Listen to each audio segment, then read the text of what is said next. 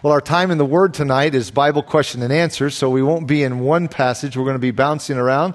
Uh, so hopefully you have a Bible that you can use to go back and forth in, or I know that many these days may have your Bible on your phone or uh, some electronic device, and you can move pretty quickly, rapidly back and forth between passages. So, uh, whatever uh, version of God's Word you have, go ahead and take that now as we, um, we look into God's Word. The first question is in 2 Corinthians chapter 10. So let's start there. And these questions, by the way, are in no set order, just were handed to me randomly. So uh, we'll just take them as they're stacked up here uh, beside me. 2 Corinthians chapter 10.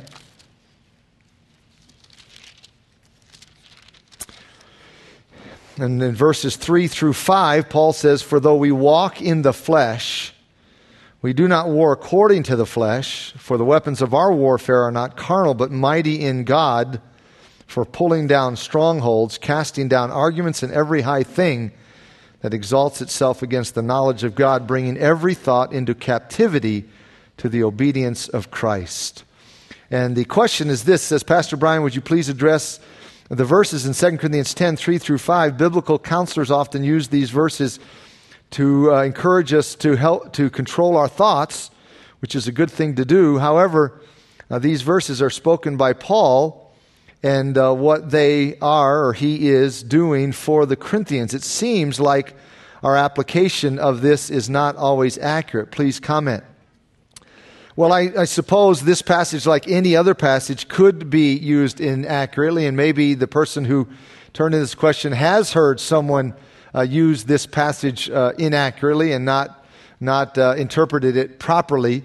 Um, but I do think what you sort of allude to here is in this text the idea of the importance of controlling our thoughts. Now, granted, uh, th- these verses occur in the context of 2 Corinthians and what was going on, if you are familiar with this book, is that the Corinthians were questioning Paul. They were questioning his apostleship. Some were even questioning his integrity, questioning his uh, ministry. And so there are a lot of questions about Paul. Not merely questions, but accusations about Paul, accusing him of things. And they were saying, well, you know, he's, he's mighty by pen when he's away from us, but he's weak in the flesh. He really doesn't take that same stand, etc.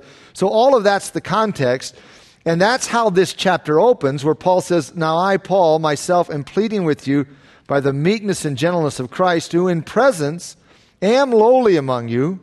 And he's basically saying, I, I do seek to be meek and humble, but don't interpret that as weakness. Uh, but being absent, I am bold toward you, but I beg you that when I am present, I may not be bold with the confidence by which I intend to be bold against some who think of us as if we walked according to the flesh. So he's saying people are judging me, us, the apostles, and uh, saying that we are just walking according to the flesh. We're one way at one time, we're one way at another time, sort of we're two faced, etc. And that this is the way we carry out our ministry. And then Paul explains that this is not the case. He says in verse 3 For though we walk in the flesh, we do not war according to the flesh. Yeah, we're in these bodies, we live in the flesh, but that is not the way we uh, wage war in the spiritual realm. How do we do it? The weapons of our warfare are not carnal, but mighty in God for full, pulling down strongholds. And by the way, I have heard that uh, verse used or that word used sort of as a springboard to talk about all these strongholds that really take the passage in a different direction than Paul meant. What are the strongholds he has in mind here? He's talking about wrong thoughts, wrong ideas, wrong beliefs. Those are the strongholds. And so that's why he says in verse 5 casting down arguments, viewpoints, perspectives, and every high thing that exalts itself against the knowledge of God, bringing every thought into captivity to the obedience of Christ. So Paul is saying, contrary to what we are accused of, this is really how we function. We try to take every thought, every idea, and put it through the grid of is this true? Is this uh, does this line up with Scripture? Does this go with God's revelation? So, uh, in, in answer to your question, uh, and I'm not sure maybe what you've heard, again, not doubting that you've heard someone use these verses wrongly, because unfortunately that's the case with a lot of Scripture, that people use it wrongly. But what you mention in here is sort of in the, not sort of, it is in this passage. I can see why biblical counselors use this text to encourage us to control our thoughts, uh, because what Paul is saying, if even though he doesn't use the phrase control your thoughts, he is saying take ideas, perspectives, beliefs, thoughts, and bring them to the obedient, obedience of Christ. That is, evaluate them, assess them, find out if they're true. And in this case, Paul was even encouraging the Corinthians to do this because, frankly, they were believing a, ro- lot of wrong things about him, questioning his motives.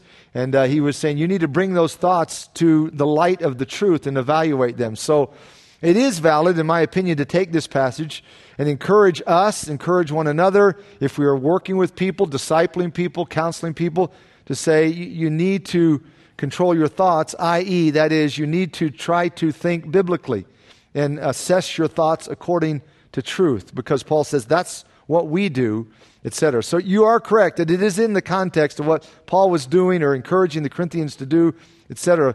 But the principle of using this, this as a, sort of an exhortation to control our thoughts, I think is a valid one. So I, I don't know if that helps address uh, if the person who turned it in has a specific, maybe something you've heard, uh, we could interact on that.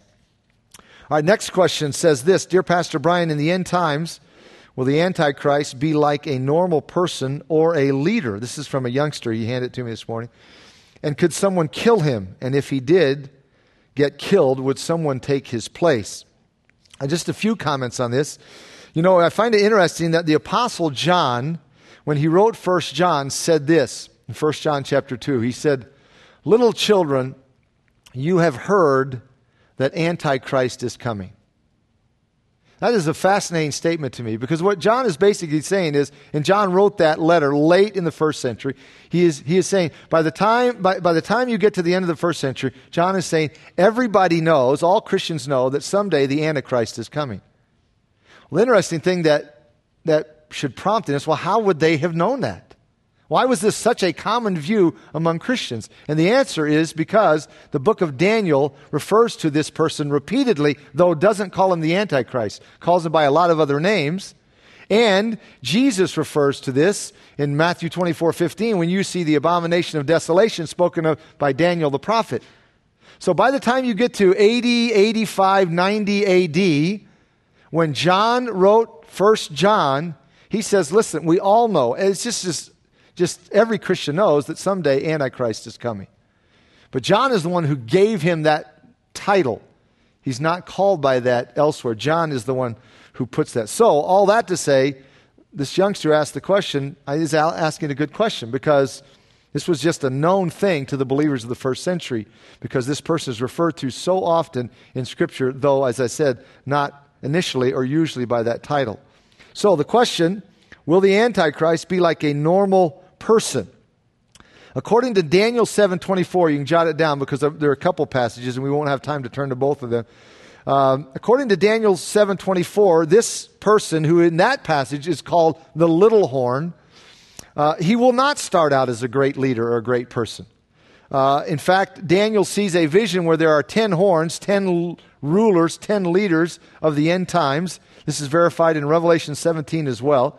Daniel sees 10 horns, and then he says in this vision he saw a little horn which rose up and conquered three of the others. And so he started out small, normal, rose up, conquered three of the others, and then eventually became the dominant, the leader. And as we know from Revelation 13, he becomes a world leader. So, in answer to your question, will he be like a normal person or a leader? Well, he'll start like a normal person, but he will sort of climb the ranks and become not only a leader, but the leader. And then you ask if, if you know, could someone kill him? And if he did get killed, would someone take his place? Uh, jot down these passages uh, Revelation 13 3, 13 12, 13 14, because all three of those verses may indicate that the Antichrist will be killed or nearly killed, and then raised from the dead, or experience something similar to a resurrection from the dead. Because in Revelation 13, it says that one of the things that the false prophet will use to cause or prompt the whole world to worship this man is because he experienced this fatal wound that was healed. This deadly wound that he either survived or came back from, etc. So, in answer to your question, if, if it, it, could someone kill him? Again, this is theoretical. We can't answer it if Scripture doesn't answer it. Uh, if he died, would someone take his place? I don't think, if that's what happens, someone needs to take his place because according to Revelation 13, he's going to either survive a mortal wound or experience a mortal wound and then come back in some way, which will cause all the world to be in awe and worship him. All right, the next question says this Biblically, uh, why do we worship on Sunday? Is this breaking the fourth commandment? Uh, two parts to this question. First of all, biblically, why do we worship on Sunday? And by the way, we are not mandated to worship on Sunday. So, in answer to the question, why do we? It's not why we must, it's why we do. And the reason why we do becomes evident as you track through the New Testament that the early church eventually began to meet on Sunday because it's the first day of the week, because it's the day Jesus was raised from the dead. So, Jesus' resurrection is the reason why eventually the church, which started out, as you know, very Jewish, I mean, exclusively Jewish for a while, and so it's understandable that they would initially begin to meet on the Saturday Sabbath. That's when they met. But then transitionally, they began to meet on Sunday. And it's interesting that by the time you get to about AD 58, when Paul wrote 1 Corinthians and he's giving them instructions on their giving, he says, On the first day of the week, when you come together, let each one lay aside something to give, etc. But again, at that point, it was just assumed this is when the church meets, not by mandate. In other words, the, the, the, scripture doesn't say you have to. If we lived in a certain culture for whatever reason where Thursday worked best for God's people, Thursday would be fine. Because Paul says in Romans 14, when he talks about matters of the conscience and gray matters, you know, not gray matters like your mind, you know, you're, you're that kind of gray matter, but gray issues, uh, he says that, you know, some people esteem one day more uh, than, than another, and some every day alike. Let each one be fully convinced in his own mind. Revelation 14, I mean, Romans 14, 5. So he says that there is no one day above the other, but Sunday is the Lord's day because it's the day he was raised from the dead. That's why the church has now historically met on Sunday. And you ask as the second part, is this breaking the fourth commandment? And uh, my answer would be it would be if the Ten Commandments were still binding. Now, I know at that point some people get really nervous, like, oh, what are you implying? The Ten Commandments are not binding? Well, actually, nine of the ten are because they are reiterated in the New Covenant. But Colossians, Galatians, Romans could not be any clearer that Jesus fulfilled the Old Covenant. He fulfilled it in his teaching because he taught what it, it, was intended by it. He fulfilled it in his life because he lived it perfectly, and he fulfilled it in his death because he paid the penalty for the violation of it. And having fulfilled it, he said on the night before his death, This cup is the new covenant in my blood. In other words, when I die tomorrow and shed my blood, I'm inaugurating the new covenant. So, what covenant are we under? We're under the new covenant.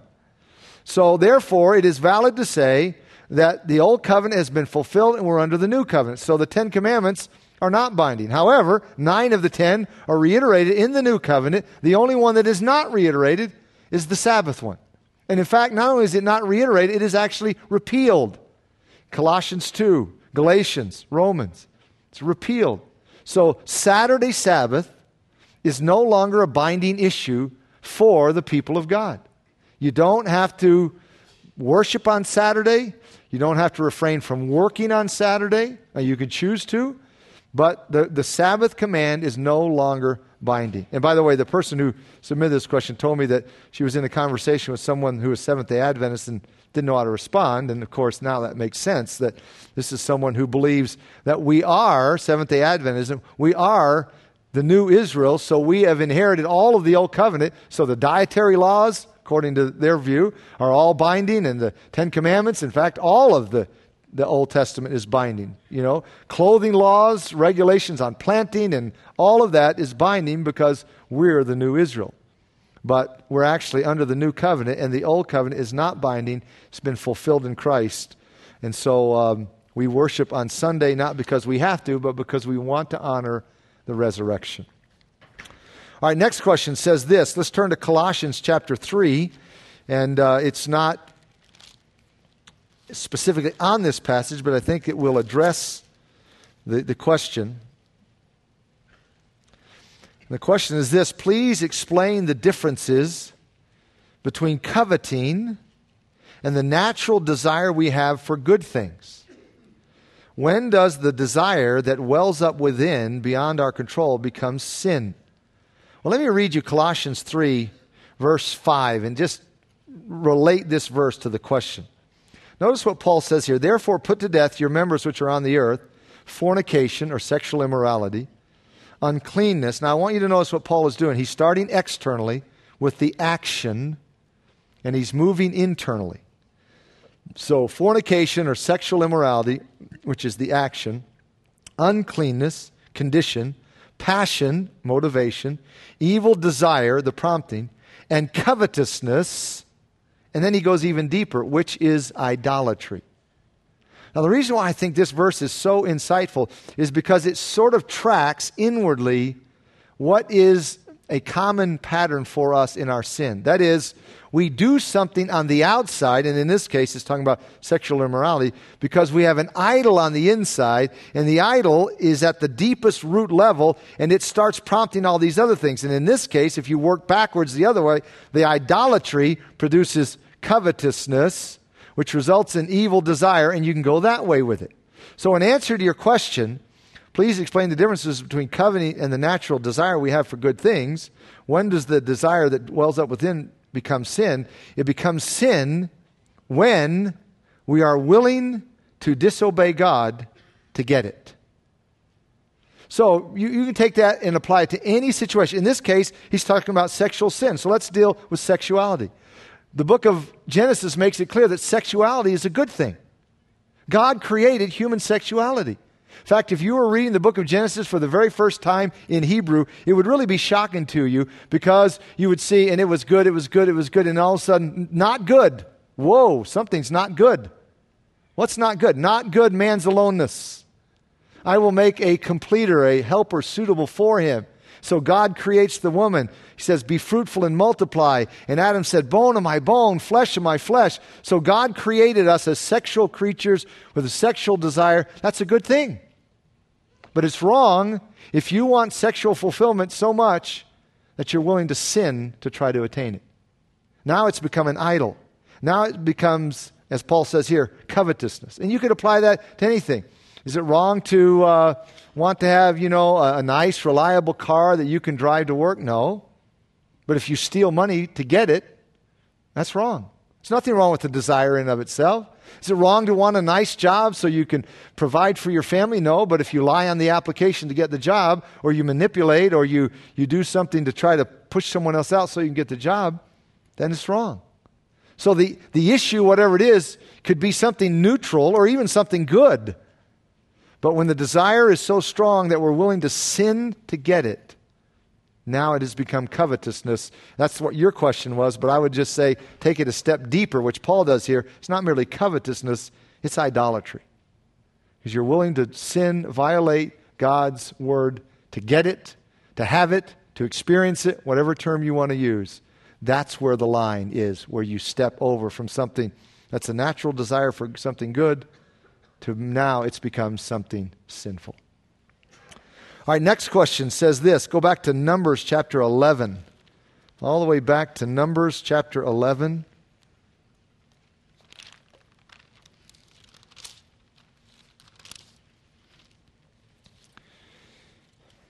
It says this, um, well, verse 4, the question on verse 4 now the mixed multitude who were among them, that is, among the people of Israel, yielded to intense craving so the children of Israel also wept again and said, Who will give us meat to eat?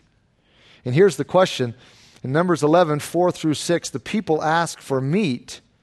The children of Israel had herds and flocks. Did they not eat from their herds and flocks? If not, why not?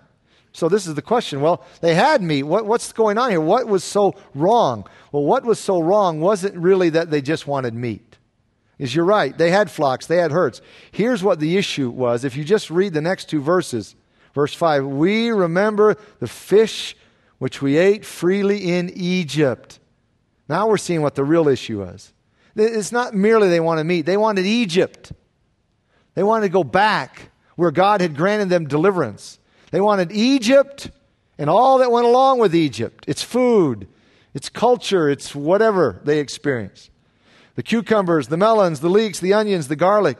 But now our whole being is dried up. There is nothing at all except this manna before our eyes. So just re- continue reading the passage and you start seeing behind what the real issue was. And this is one of the reasons why, as the people complain, of course, God steps in to say, you know, uh, I'll, I'll, just destroy them, Moses, and make a new people out of you. And of course, you know the story. Moses is, is saying, Lord, help me here. Did I beget all these people? I can't bear all these people. If you treat me like this, please kill me. I mean, Moses is so uh, despondent, discouraged, etc. And anyway, the story goes on. But the point is, the point is that it wasn't merely an issue of wanting meat. They wanted Egypt. They wanted to go back to where God had delivered them from. All right, next question Romans chapter 7. We're just bouncing around to these questions back and forth wherever, wherever the question is located. So, Romans chapter 7.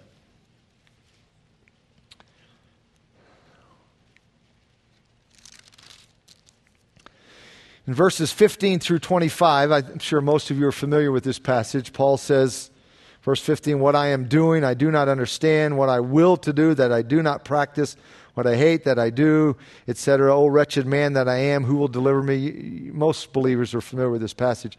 And the question that is being asked is to whom and what exactly was Paul addressing in Romans? Now, let me sort of give you some background to this question because at first, depending on your view or maybe your exposure, you might think, well, why would someone ask that kind of question? The answer is because scholarship, good conservative scholarship, is quite diverse on Romans 7.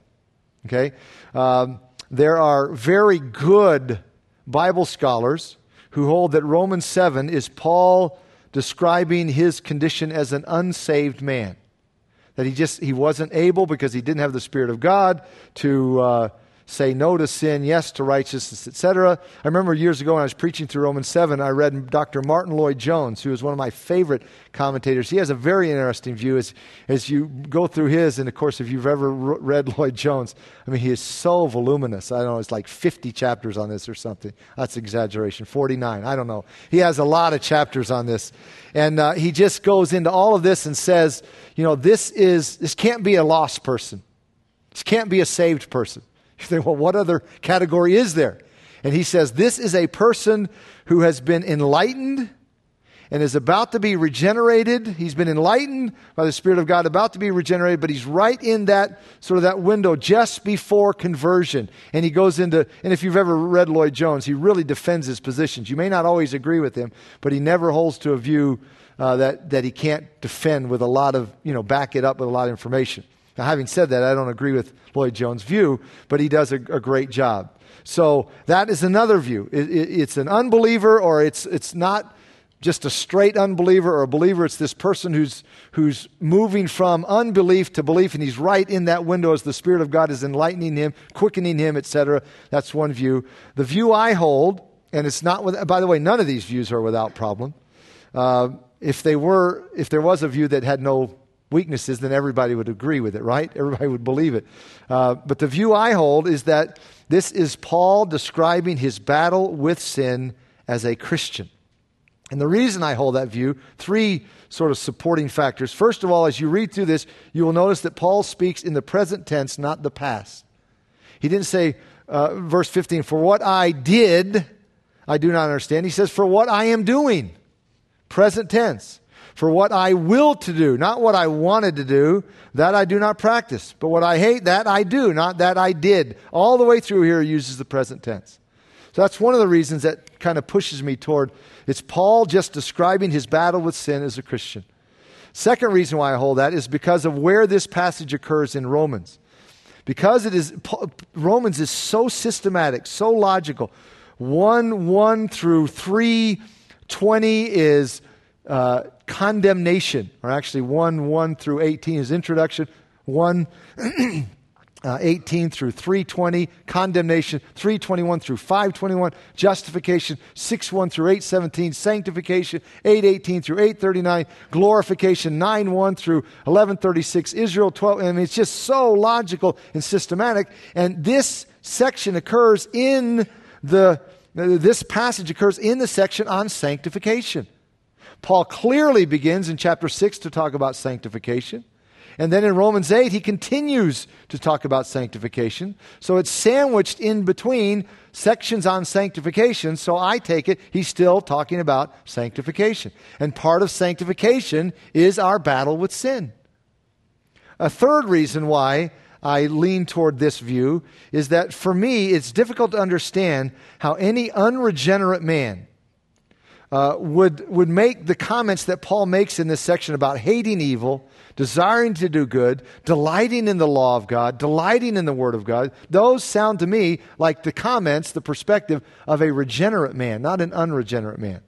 So, for the, that reason, I hold that Paul is, your question is twofold. To whom and what exactly? Uh, to whom is this passage? Well, this is to the Romans describing Paul's situation, but specifically, I think describing Paul's battle with sin that every one of us in this room can relate to as a Christian. Now, that doesn't mean that's what the passage is saying. So hear me closely. That doesn't mean that's what it's saying, but it is a fact that every one of us in this room, if we're honest, will acknowledge we can relate to exactly what Paul is describing here if that is what he's describing. Because every one of us in this room battles sin. And there are times when we say, I just end up doing what I don't want to do, and I don't do what I want to do. Oh, wretched man, who will deliver me? Uh, any Christian who says he doesn't battle sin is deceiving himself, or she's deceiving herself. Any Christian, and again, call it what you want sin nature, sinful disposition, flesh, old man, etc. There's something there we battle. We all have to acknowledge that. And I think that's what Paul is describing. And to me, actually, this is encouraging. If in fact this is a passage on sanctification, it's encouraging to know that Paul, maybe the greatest Christian who ever lived, had to battle sin too. It's easy to put Paul, you know, super saint pedestal. Paul had to battle sin. You remember Acts 23? He's there on trial. I've lived in all good conscience before God unto this day. And the guy says, slap him in the mouth, hit him in the mouth. Guy hits Paul in the mouth. Paul says, God will smite you, you whitewashed sepulchre. Who are you sitting in judgment? The guy says, What are you doing? You, you, well, that's the high priest. Oh, I didn't know it was the high priest. Well, does it matter that it was or wasn't the high priest? Should he have taught? This is the same guy who wrote Romans 12. You know, when you're reviled, don't revile in return. And when you're persecuted, you know, kindness in return. So Paul like all of us, had to battle sin. And I think that's what he's describing here in Romans 7. Though the view, again, is not without difficulties. And, uh, uh, you know, I, I, know who asked this question. He's right in the middle of a, I think, a big paper on Romans 7 trying to determine his view. So uh, uh, good luck to you as you sort through all of that. All right, next, Mark 16. Mark 16.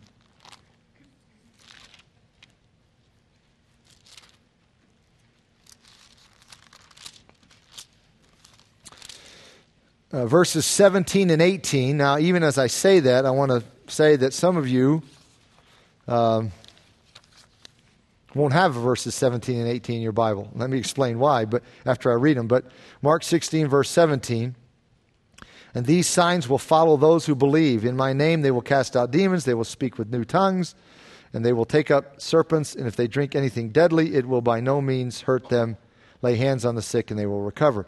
So the question is please explain Mark 16, 17, 18. I've been confronted by other people who believe we all have these gifts and they use this passage to back it up. How do you respond? Well, first of all, there is a major textual problem here. Major textual problem. Uh, if you are using the, the ESV or the NIV, you may not even have these verses in your Bible. If you do have them, I guarantee you have some kind of footnote or study note saying these verses are not in the earliest, most reliable manuscripts.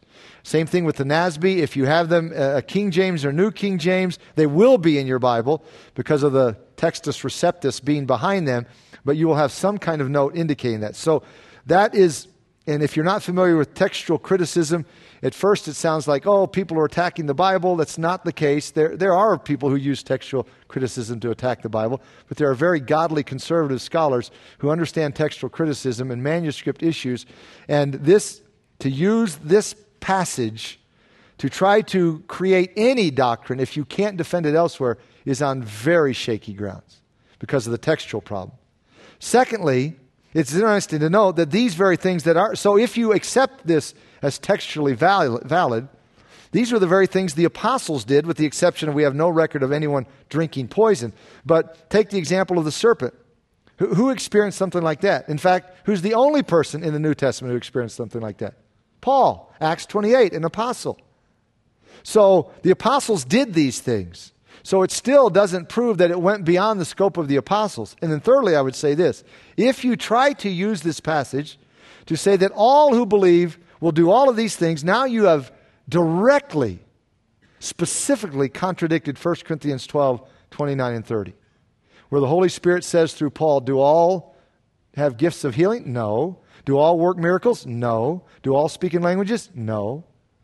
So you have a very clear, direct statement that that is not the case.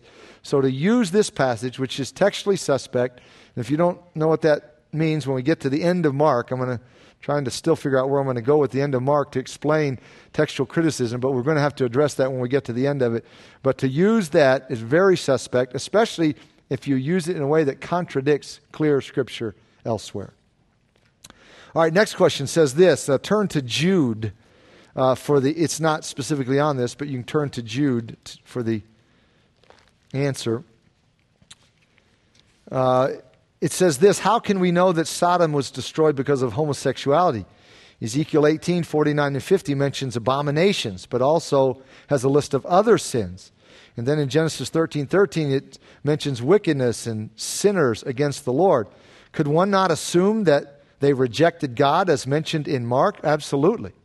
Uh, no question about that. Also, the phrase live ungodly is what is used in 2 Peter 2 6. So, in other words, they're saying there you have these other passages that talk about God destroying Sodom because they lived ungodly and they have abominations. And so, can you connect it to homosexuality? And the answer is yes. You still can. Not exclusively, but in Jude, when Jude describes God's basis for judgment, notice what he says in verse 7 As Sodom and Gomorrah and the cities around them in a similar manner to these, and he's referring to these angels, which we'll come to in a moment, having given themselves over to sexual immorality, what kind of sexual deviation, Paul? And gone after strange flesh, are set forth as an example, suffering the vengeance of eternal fire. So Jude specifically says that though he's not maybe implying that's the only reason, that was a specific reason why God judged them. And if you look in Genesis 19, we don't have time, you know the story when Lot had these visitors come and the men are pushing at the door and they're wanting to know these, they thought they were men, know them carnally. And Lot, of all things, says, Here, take my daughters, don't do anything to these men. And that wasn't sufficient for them. They didn't want the women, they wanted the men. So there's no question. There's no, there's no reason to back away from the idea that God destroyed Sodom because of homosexuality. Granted, maybe not exclusively, but that clearly was a major issue in God's judgment on Sodom and Gomorrah. All right, next question says this uh, Were Old Testament saints born again? It's a very good question. Let me just give a couple thoughts on that. Uh, I'll just reference it rather than having this term because of time in 1 Samuel, if you read the Samuel narratives on King Saul, you will run across a statement that God gave Samuel a new heart. God changed, I'm sorry, not Samuel, Saul. God changed Saul's heart. He gave him a new heart. Now, we do know from the New Covenant passages of Ezekiel and Jeremiah, God predicts it as something that's future know, I'm going to take out your heart of stone, give you a heart of flesh. But what he's referring to there, he's not saying that the new birth will only be in the future. He's talking about it nationally, where Israel as a whole nation would experience this new birth. But I think the clincher for me is, of course, when Jesus talked with Nicodemus in John 3, he says, Unless you're born again, you won't see the kingdom. And by the way, that was still spoken, even though it's in the New Testament, that was still spoken in, under the Old Covenant. The new covenant, remember, didn't start until Jesus shed his blood and inaugurated the new covenant. So Jesus was speaking to, to Nicodemus in old covenant times, saying, Nicodemus, you have to be born again. And he wasn't saying, you have to be born again, but just wait a couple years, and after I die on the cross, then you can be born again and be saved. No, he was saying, you need to be born again. So, in answer to your question, were Old Testament saints born again? Yes, I believe they were born again. And the futureness of the new covenant in Ezekiel and Jeremiah only is, is referring to this future mass new birth or rebirth of Israel. All right, speaking of Israel, next question says Where does what is happening in Israel right now, and all of you are seeing the news, fit into Scripture? And what, where does Russia fit into this picture? Well, what is happening in Israel right now maybe doesn't have anything to do with Scripture, or maybe it does have to do with Scripture. You, you can't say. Uh, one thing it is interesting is that it's, it's just remarkable if you stop to think about it that a country st- smaller than the state of New Jersey dominates the news, even when they don't have a war. It's as, as if God keeps that in the news all the time. It's always in front of us. Uh, but what is happening in Israel right now may have nothing to do with Scripture. It may have you ask about Russia. Uh, according to Ezekiel 38 and 39, there is going to come a time when Russia Gog, Magog passage, the, this kingdom of the north, Russia is going to attack Israel. Now, when that's going to happen is hotly debated among scholars, sort of even under the same theological, you know, heading. Uh, for example, I know many of you are familiar with Joel Rosenberg. It's his opinion that this is going to happen before, before Daniel's 70th week. Uh, some even place it after Daniel's 70th week. I lean toward a view that's going to happen within Daniel's 70th week or the seven year tribulation period. So, what's going on now? Does it have anything to do with Scripture? We don't know. It maybe could continue to unfold and then tie in with Scripture. But right now, you can't say, uh, you know, there, there, there's a ditch on both sides of the road here. Every time something that happens in Israel, don't say, oh, that's fulfilling prophecy, because it may not be fulfilling prophecy. But don't, on the other hand, the ditch on the other side of the road is just to ignore Israel. With all that God says about Israel in the end times, you're foolish if you ignore Israel.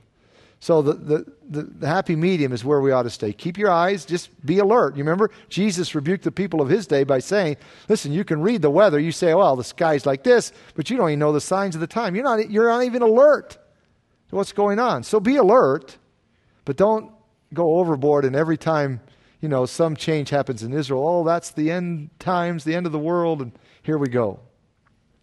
All right, next question. Will there be, are there pets in heaven? If Christ were to return right now, what would happen to our pets? And if they're left behind, please don't tell me. Uh, well, good.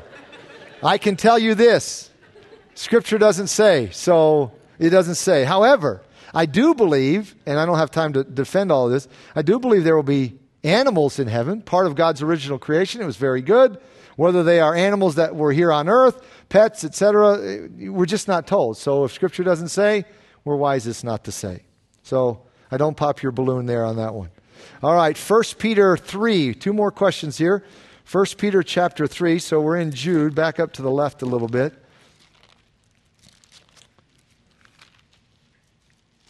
This passage that you ask about here is very complicated. And actually, what I would encourage you to do, if you really want to sort of unpack it, is uh, on the website, on the gbcmt.org website. You can go back to the First Peter series and just listen to the message on 3, 19, and 20, uh, because that's what the question is about, where it talks about Jesus went and preached to the spirits in prison who formerly were disobedient when the, once the divine long suffering waited in the days of Noah. Now, I'm going to tell you, I hate doing this. I'm going to tell you what I think the passage is saying, but I just don't have time to defend it. So if you want to go, the message defends all the reasoning, context, original language, all of that, and I just don't have the time to do that. So I'll just tell you what I think the passage is saying. You can go to the message and listen if you want the documentation, the support, the data behind it. All right? So what it is saying is this that Jesus, after he was dead in the flesh, he had died, but was still alive in his spirit. You remember he said to the Father, Into your hands I commit my spirit. So he, his body's in the grave he went to the Father before he returned into his flesh, into his body, on his way back into his body, if you will, for resurrection, he went and preached, not preached the gospel. This is not the word euangelizomai, to preach the gospel. This is the word kerusso, to make a proclamation. He proclaimed to the spirits, and when the term spirits is used without any other definition, always in the New Testament, it's referring to angels or demons. So he preached to the spirits who were in prison what spirits are you talking about, Peter? The ones who formerly were disobedient when once the divine long suffering waited in the days of Noah. That pushes us back to Genesis 6. So I think what this is saying is that in between his death and resurrection, in his spirit being, not in his body, Jesus went to the spirits, the demons, who in Genesis 6 cohabited with women in an attempt to destroy the messianic line, and Jesus went and proclaimed his victory over them. He did not preach the gospel to them, he did not give them a second chance. He went and proclaimed victory over them. Now, that's what I think it's saying, uh, but if you want the support or documentation, you'll have to listen further. All right, final question. Uh, you don't have to turn to it. It's a long passage, and the, the person summarizes it well anyway. It's from 2 Kings 4 18 through 37. It's the story of the son of the Shunammite woman. You remember the child died, and Elisha sent Gehazi, his servant, with Elisha's staff to lay it on the boy's face. And he probably did that because Elisha was older and it was going to take him a while, so he thought, Here, take my staff, go, place it on the boy, and maybe God will use that to revive him, to raise him. But it didn't work. If you know the story, Gehazi runs ahead, he puts it on there, and nothing happens. And so the question is it didn't work. The boy never revived. What went wrong? Elisha had to go lay on top of the boy. You remember he placed himself right on top of the boy and brought him back to life. Why didn't the staff work? What went wrong? And the answer to that question, I read it again this afternoon, is simply this the text doesn't tell us. Doesn't tell us why it didn't work. So all we can do is make maybe an educated guess. Maybe number one, the Lord wanted to make sure that no one believed there was anything magical in the staff. Maybe that was it. Or secondly, maybe the Lord wanted Elisha to be personally present to connect the miracle to him as Israel's prophet so that people would listen to his message and look to him. But you're right, it didn't work. We're not told why, but Elisha thought it seems to the text seems to imply he thought it would. Here, take this. I'm, I'm old. It's going to take me a while to get there. Run ahead. He got there. It didn't work. Elisha finally gets there. He's told it didn't work. He revives the boy. So, Scripture doesn't tell us. That's as far as we can go with it and maybe take some educated speculation. All right, great questions. Uh, Lord willing, we'll do it again next month. Let's stand and close with prayer.